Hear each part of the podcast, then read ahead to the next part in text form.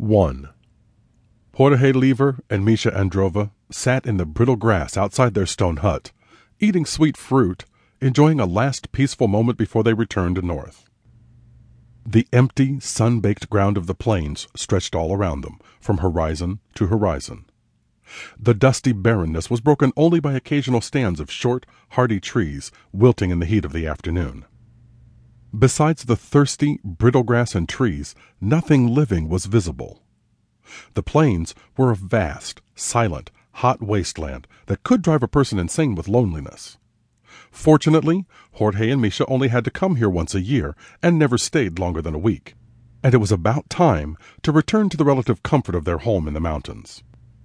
Jorge paused with a piece of fruit halfway to his mouth as a soft rumbling suddenly broke the stillness of the sun-baked plain rolling across the heat shimmering plains like an approaching storm.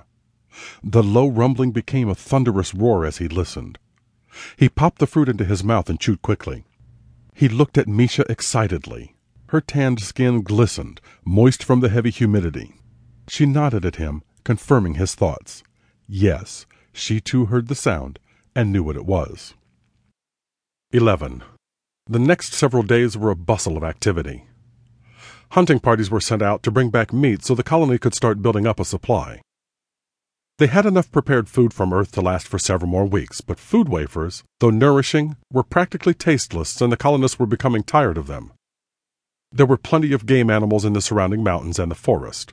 Jorge described which ones were the tastiest and easiest to catch and where to find them. The barrels from Earth were opened up and an inventory was taken.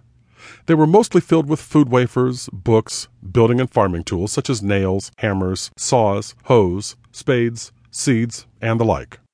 The cavern was cleared out, and makeshift barriers were put into place in the darkened interior to provide a modicum of privacy.